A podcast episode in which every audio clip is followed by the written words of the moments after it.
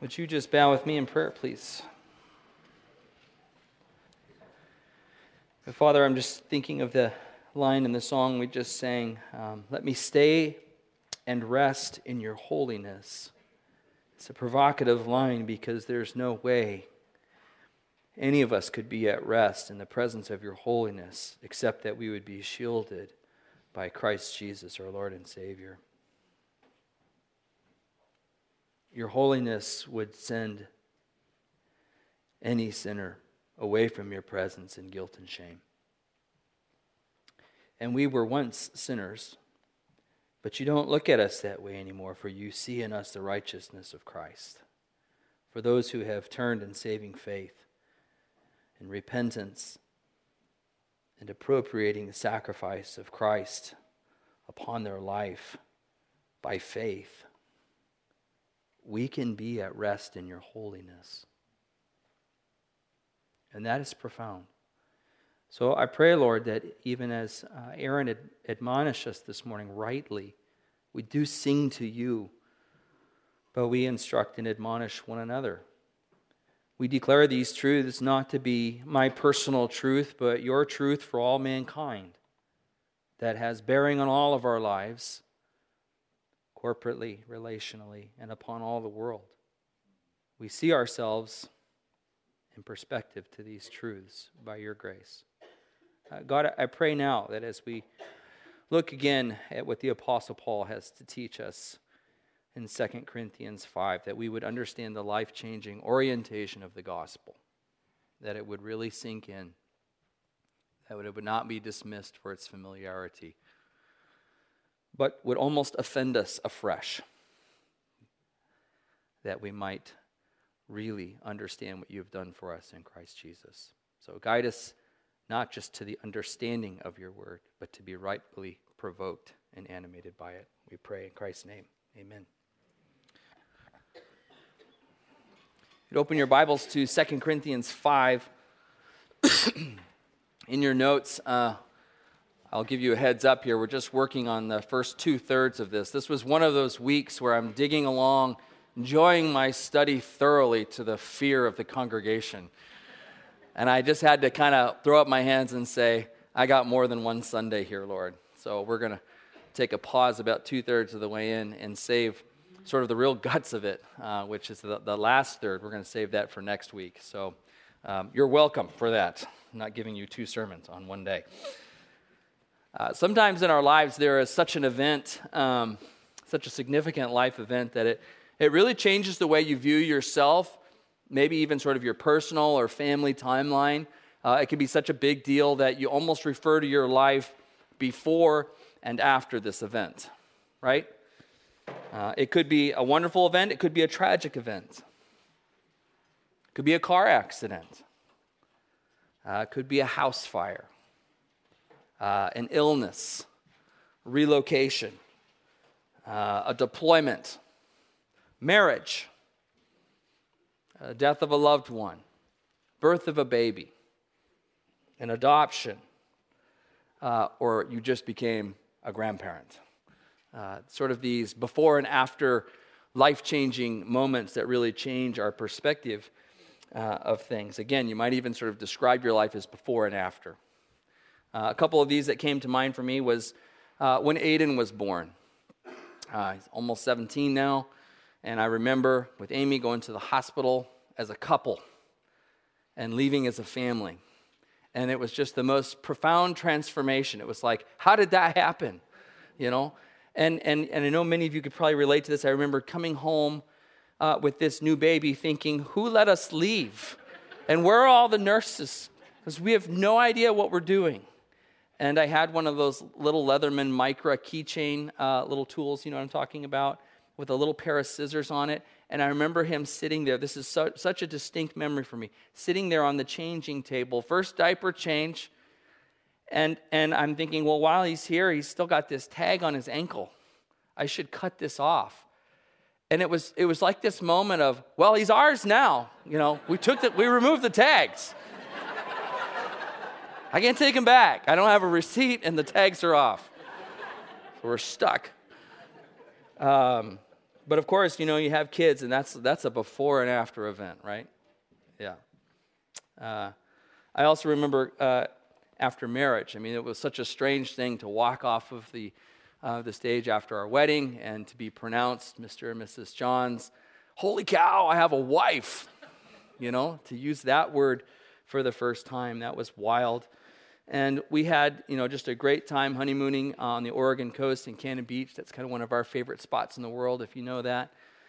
Um, but maybe the most um, sort of life changing aspect about this that I remember is kind of funny. But I remember coming home after our honeymoon, coming back to uh, what was my bachelor apartment, and sort of walking through the threshold of the doors, dropping the bags, went to the fridge, grabbed a soda, sat down on the couch, turned on Sports Center, like, okay, it's cave time.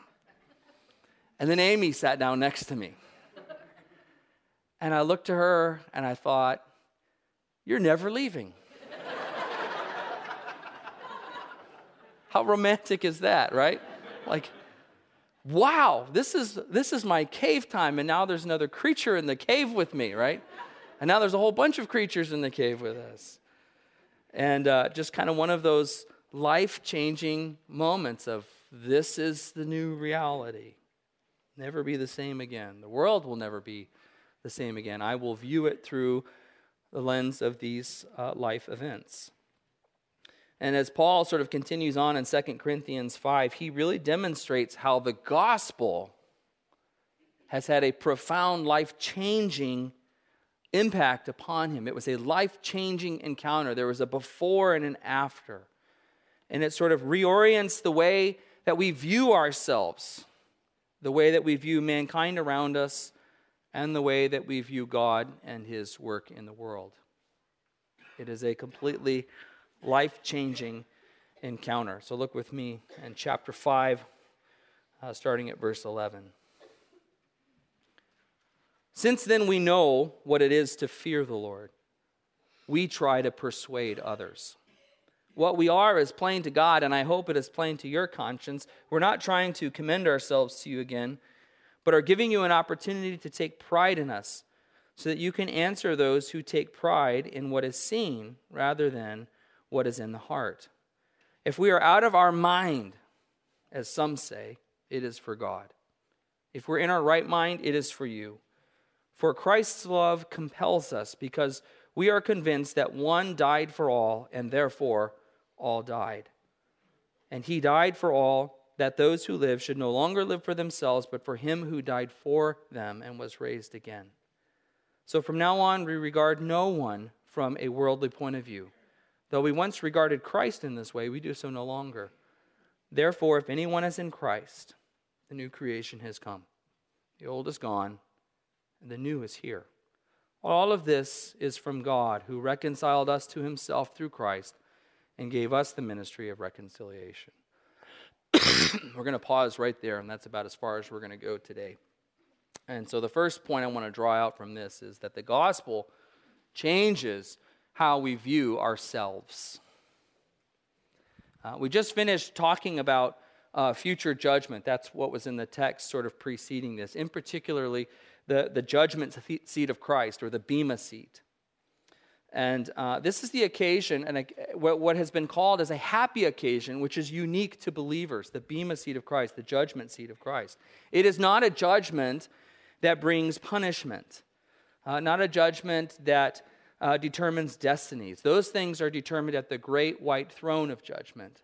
The judgment seat of Christ is a different judgment altogether. And I think, as I argued last week, it should be best understood as an award ceremony, uh, where there's the sort of the weighing of our deeds that have been done in the body to determine what are worthy of rewards and what simply are not. But it does not bring consequence or judgment because our sins have been paid for in Christ and they no longer have bearing upon us. So when we stand at the judgment seat of Christ, it's not, what can I do to you now? That's already been determined in Christ and punished in Him as our substitute.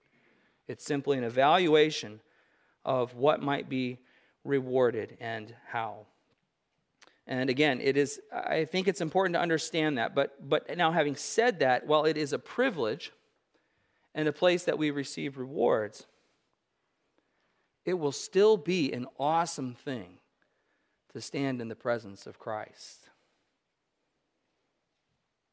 To stand before the one who died for us to stand before the one who took our place and took our judgment and gave us our lives back and set us on a course. It will be an awesome thing to stand before him when he looks at us with the perspective of, What did you do with the life I gave back to you? That will be an awesome thing, and I will argue that that will produce in us a holy fear. Not terror, right? Not guilt, not shame, for we are accepted in Christ, but there will still be a holy and reverent fear as we stand before our Savior and Lord. Whenever Amy goes away on a trip, excuse me, um, I, I, don't know if other guys do this or not, so this will be interesting to me. Uh, you can tell me afterwards. But whenever she goes away on a trip, I, I sort of think, oh, I want to do some projects around the house while she's gone. Um, and I do this for a couple of reasons. Uh, one, because I want her to come back, right? You know, I want her to, to leave with the sense of things will be better when I get home, not worse. So there's a little there's a little coaxing here. That's part of it. And uh, and another reason I do this is because I really love it when she comes back and says, "Wow, look at all you did while I was gone." I love that. I love hearing. It. I don't know why, but um, but I do. And actually, if I'm truthful, the conversation usually goes something like this: I can't believe how efficient and how much you can get done when I'm gone. How do you do that? And then she says, How are the kids? And I go, Kids? you know, like, that's right, we have children, don't we? They were with me, huh? You know, um, so that's kind of how that goes. But uh, in as much as I want to please my wife uh, with my efforts to sort of tend to the home when she's out of town, you know, how much more should I want to please my Lord, tending to his business while he's gone? So that when he returns and I face him, he says, Well done, good and faithful servant. Not, eh, I thought you could do better. You know? And this is, of course, the takeaway from the parable of the talents. Talents not being our skills or abilities in life necessarily, but talents, of course, in the parable was a, was a, a unit of uh, a measurement of money, basically. Uh, what had been left to these folks? What would they do with what God had entrusted to them?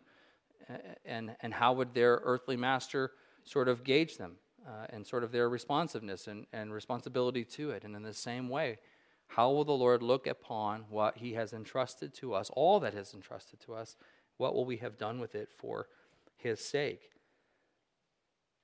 And so Paul argues that basically this coming reality of the judgment seat of Christ, uh, basically, in light of this, we see ourselves as accountable to God. Since we know then what it is to fear the Lord, this moment's ahead of us, we try to persuade others. We're tending to our master's business. We have been given a gift, a trust, a charge, and that is the gospel itself. And again, as Paul has already uh, described it just a couple weeks ago, we looked at this. It is a treasure, right, in these jars of clay that we carry around with us. But it is a treasure. And as he points out here, Christ will want to know what we have done with this treasure that he has left to us. In fact, I will say this God already knows, right? So this encounter isn't a discovery for him. It is, however, a face to face recognition between him and us Yes, we agree this is what has or has not been done with what you have entrusted to me. So it is a moment of accounting. Um, and as we see here, Paul is really driven by this. Uh, it drives uh, really his, this future reality drives all of his, his action, all of his life. Um, the treasure of the gospel and the reality of the Lord's coming evaluation of him drive him to persuade others to saving faith.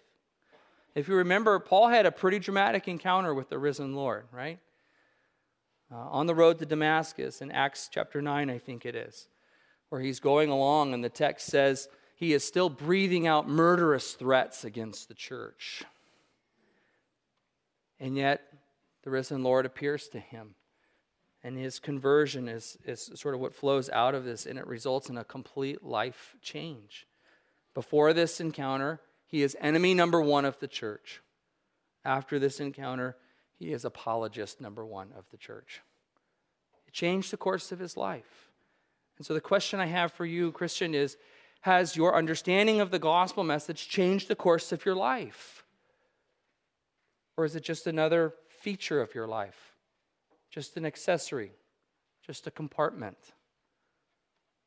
It ought to completely reorient us and to reorient all of our priorities. This phrase here, we, we try with this, we try to persuade men. It gets fleshed out for us in the next chapter, chapter 6, verses 3 through 13, where we kind of are shown the lengths that Paul goes to to be a witness for Christ. Uh, look at this with me, six, uh, chapter 6, verse 3. We put no stumbling block in anyone's path so that our ministry will not be discredited.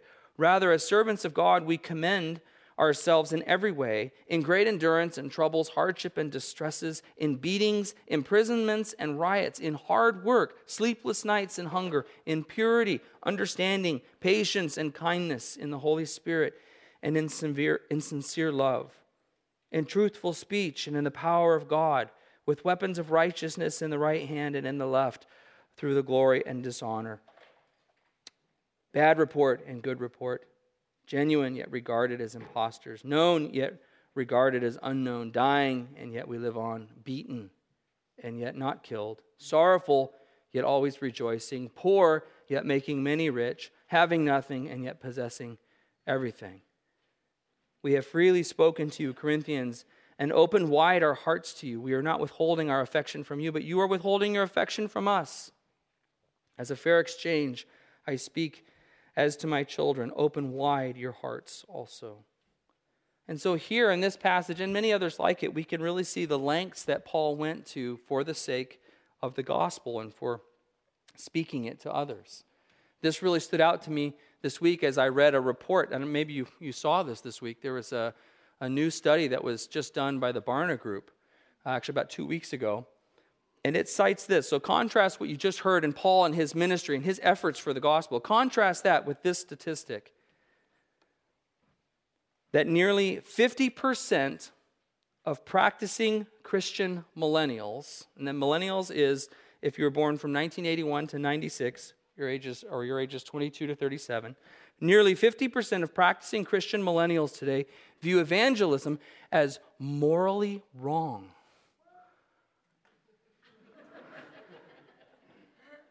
Should we take a poll? Millennials? No, we won't do that right now. I was shocked to hear that. So uh, let me say it one more time. Nearly 50% of practicing Christian millennials today view evangelism as morally wrong. That's the culture we're raising. In contrast to what Paul says here, since we know what it is to fear God, we persuade men. And I think one of the things that the statistic reveals, and statistics reveal lots of things, right? It does reveal that millennials seem more concerned about their acceptability in the world than about their accountability to Christ. And so, if you're a millennial this morning and you identify with that particular statistic, I lay before you the scriptures and the gospel and the cross of Christ and say, reconsider your primary affections and accountability. The gospel is meant to change not just our position with God, but also the way we see ourselves in this world and our responsibilities to it. Consider what the Apostle Paul has said, or excuse me, the Apostle Paul, uh, C.S. Lewis, almost the same thing.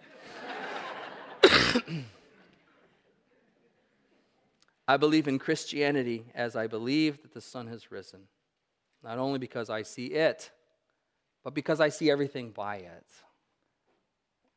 The gospel has this reorienting picture for us. It's not just how we see ourselves before Christ, but now how we see the world as we are in Christ and can rest in God's holiness because of Christ. Secondly, here, so we see ourselves accountable to God. We also we don't worry about the opinion of others. Uh, let me just make a, a statement that I think you will find to be true here. if you share the gospel with others, if you speak about Jesus in everyday conversation, you will, your friends will probably, many of them will put you on the crazy list. Right? You're, oh, you're one of those. And so, here in a little bit of a turn of phrase, I would simply say this But better to be on their crazy list than on God's lazy list. Okay. How about that? Um, since then, what we know, we know what it is to fear the Lord. We try to persuade others. What we are is plain to God, and I hope it is also plain to your conscience. We are not trying to commend ourselves to you again, but we are giving you an opportunity to take pride in us so that you can answer those who take pride in what is seen rather than what is in the heart. If we're out of our mind, as some say, it is for God. If we're in our right mind, it is for you. Now, the context here, uh, sort of the immediate situation, uh, that sort of surfaces Paul's comments at this point is that some false apostles, if you remember this, some false apostles have settled into Corinth and are basically poaching on the ministry of the apostle Paul there. And they're basically trying to discredit him and the other uh, the others uh, workers alongside him. And one of their tactics has been basically to try to show him to be a crazy man and a zealot. And honestly, it wouldn't maybe look that hard, or it doesn't seem like it would be that hard to make him look that way when you consider some of the things that he has been doing. Um, you can see this particular accusation as Paul lays it out. Paul is out of his mind. It's in quotations, as some say. But whereas these false apostles would accuse him of being a crazy zealot or out of his mind, when you see his ministry efforts and you see his sufferings, what you see is his true affinity and his true affection, and that is the Lord Jesus Christ. He's not concerned about the opinion of others, at least not for his own sake, only for the sake of the gospel. And so Paul simply states here, he goes on to say that it is the love of Christ that compels us to share the gospel. And this is kind of actually a tricky uh, Greek phrase in um, the original language here. It can have either one of two legitimate meanings the love of Christ. It looks very plain, right?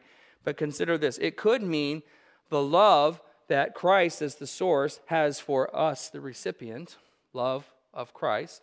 Or it could mean the love that we, as the source, have for Christ, as the recipient. So you can see, just linguistically, both are actually po- uh, possible here. And it's usually the context that helps to sort of clear this up. And I think the, the context here tells us everything about the initiative of God, the gift of God, the work of God that he is reconciling mankind to himself. All of this is from God. And so I think it's really clear from the context that what Paul is talking about here is this love and affection that is sourced in Christ that we have received. That compels us, that moves us forward. What is unmistakably clear is that the result of this love is evangelism, it's gospel proclamation. It is a desire to persuade others. Would simply frame it for you this way if Christ can leave the abode of heaven and take on human flesh and die at the hands of sinners, with all of the sin of humanity poured into him at the cross, then surely we can leave our comfort zones and be his ambassadors.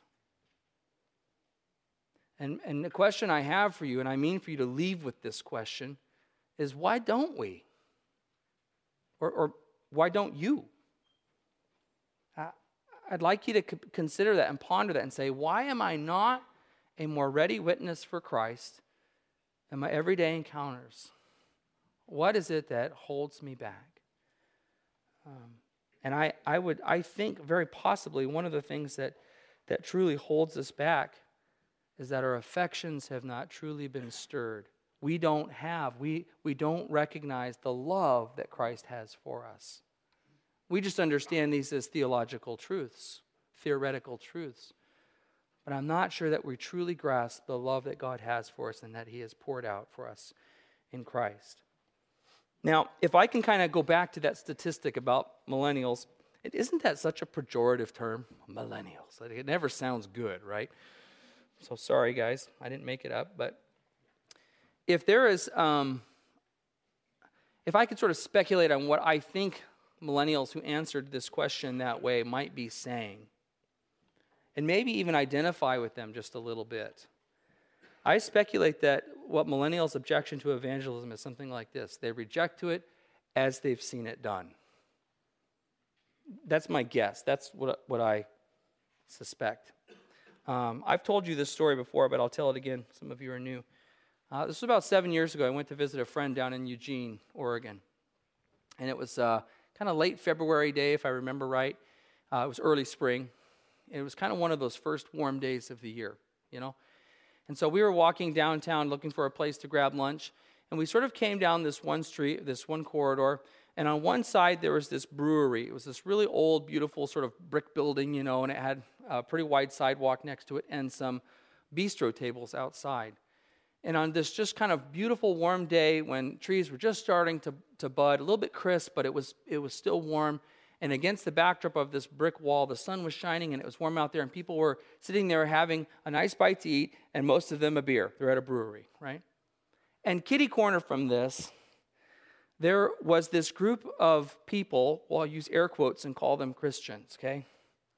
And they stood on that street corner and they declared condemnation over these people across the street about how they were all going to hell. Jumping up and down and carrying on and street preaching and whatever. And I, I, I my friend and I are both believers. We were walking through this scene and we were just ashamed, absolutely ashamed of this ridiculous spectacle that so called Christians were making. There was no love of Christ in their speech. There was no love for these people in their speech. It was just condemnation.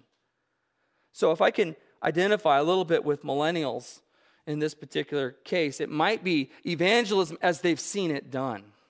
Uh, I told you before, too, and I'll say it again because I like to ruffle your feathers every now and then, but we walked away ashamed. But I, what I wish I had done with all of my heart, I wish I had gone back to every one of those tables and bought him a beer and an appetizer and said, You know, if Jesus were here, he'd sit down and chat with you, and you would feel his love and acceptance, not the condemnation that these guys are throwing at you.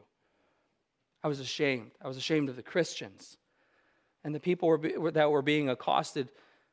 You know, honestly, they weren't even, I, I don't know how to say it, I'm not even sure they were offended. I think the Christians just looked like such idiots that it was laughable to them. We were they were a shameful spectacle.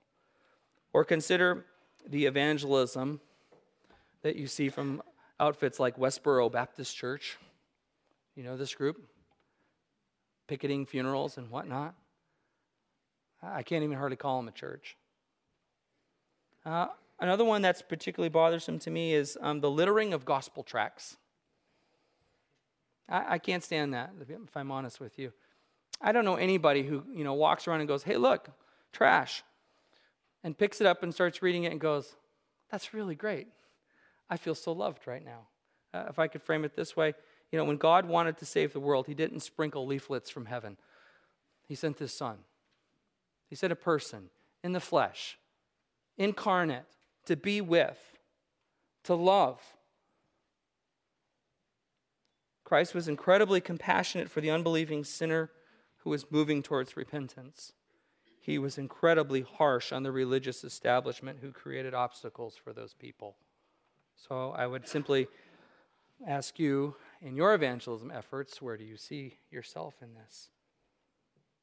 Paul's ministry was saturated by love. He tells the he tells the Thessalonians, right? We were delighted not only to share the gospel with you, but what? Our lives as well. We were with you. We loved you. He refers to the Corinthians here as, as though you were my children. There is an affection. Love is to be the compelling force for evangelism. The love that we have experienced in Christ, a genuine love for neighbor in their present state. Our love for them doesn't start at their conversion, it precedes it. And that is, I think, something Christians are falling down on. There is no perception or awareness that Christians love unbelievers. It's almost like, well, we'll love you someday if, rather than loving them now. Uh, unfortunately, I think love is seldom the tenor of the church's evangelism. Rather, I think it is guilt, smugness, anger, judgment. That seems to be the tone of evangelism today. Um, if you're feeling convicted by this or persuaded to con- reconsider the tone of your own evangelism, then there's a couple books that I would recommend to you. It's on your, they're on your notes. Uh, one is um, by Dr. Rosaria Butterfield. Uh, the Gospel Comes with a House Key. Uh, the other is The Allure of Gentleness by Dallas Willard. Those are two that I think would be helpful for you. Fourth point we make here is this we live now for Christ. Verse 14 For Christ's love compels us, because we're convinced that one died for all, and therefore all died. And he died for all that those who live should no longer live for themselves, but for him who died for them and was raised again. And I think, uh, sort of, Paul makes a difficult point here in verse 14. I think his logic's a little bit difficult to sort of trace out, but essentially what he's saying is that Christ's death is the defining act in all of human history and that we need to see the world now through the lens of the gospel, through that particular event. The implication being that since Christ died for all, all of our lives will be evaluated in relationship to his sacrificial death. In other words, his death either vindicates us or it leaves us in a state of condemnation for sin. His death has a death like bearing on all of our lives. Either we look to him or we stand against him. Either we receive him uh, and his death or we reject it. In other words, there's no neutral position to Jesus. Because of his death, you're either exonerated by his death or it shows that your sin is still held against you.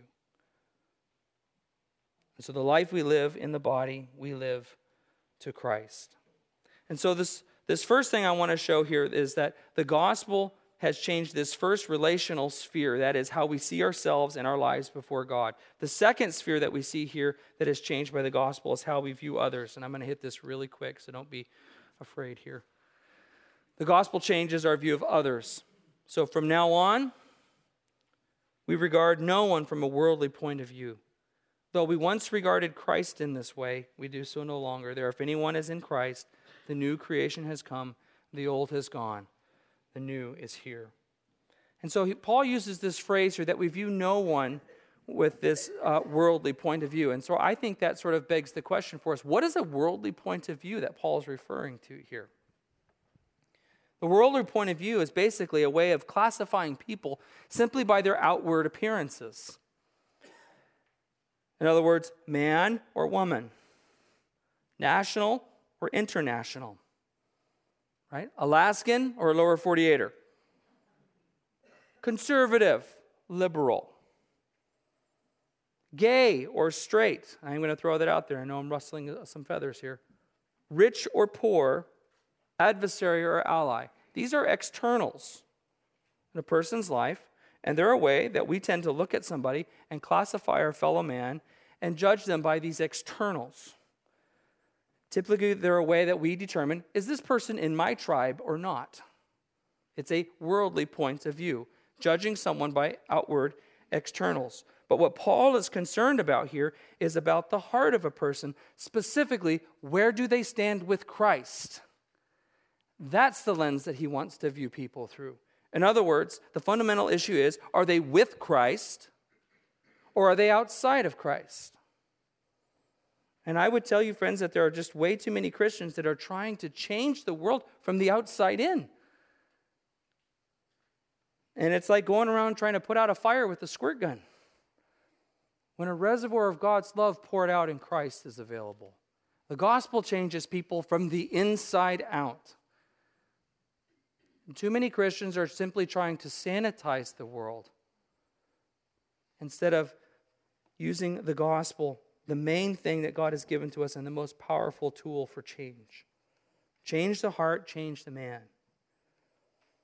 Again, God has not given us the mandate to sanitize the world. He has left to us the ministry of reconciliation that is reconciling man to God through the gospel.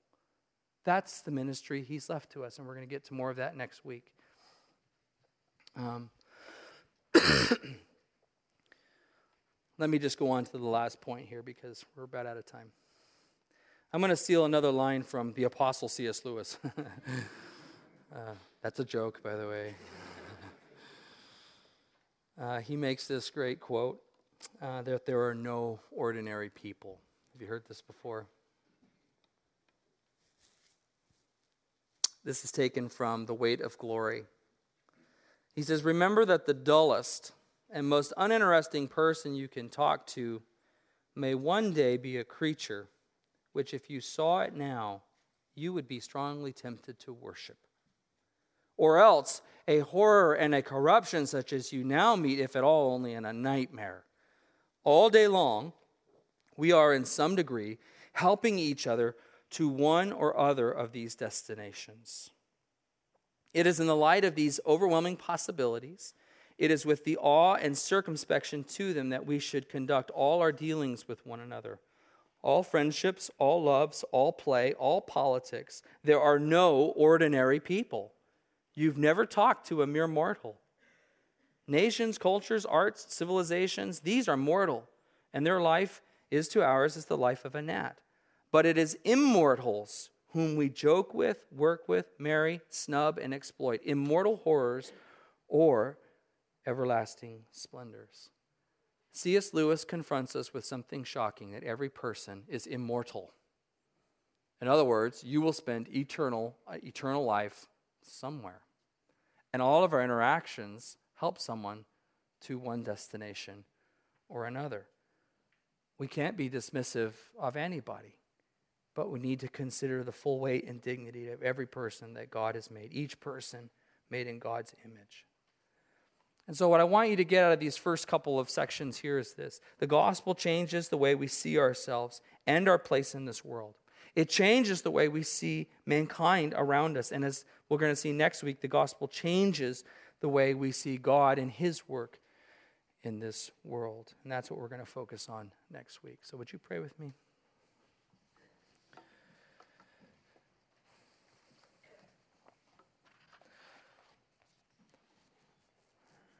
Father, I pray that we would really consider the implications of the gospel in our own life, that we would really think and even imagine what it is we have been saved from and what it is we have been saved to. That we, would really have a sense of the incredible love that was poured out in Christ, that He would die for us sinners, that our sin would be poured into Him at the cross. So that we are now new creatures. The old is gone and the new has come. God, may that event, our responsiveness to the gospel, may it be absolutely life changing. The way we see ourselves in this world, so that our faith is not just a feature of life, but the central point of our existence. May it change the way we see ourselves in this world understanding we'll be accountable to you for this treasure you've entrusted to us. And God, may we truly love our fellow man, recognizing that all mankind are in different states of sin. That is the outworking of their separation from you. So may we be vigilant about not sanitizing the world and their sins, but changing their position with Almighty God by being ambassadors of the gospel of Jesus Christ. For that's what changes a person from the inside out. God, may we be oriented by the gospel, be truly evangelical, not a religious right wing voting bloc, but a block of people who have been saved by the life and death of Christ Jesus, and try to persuade others that they might be as well. So guide us in these truths. May we live in them. We pray in Christ's name. Amen.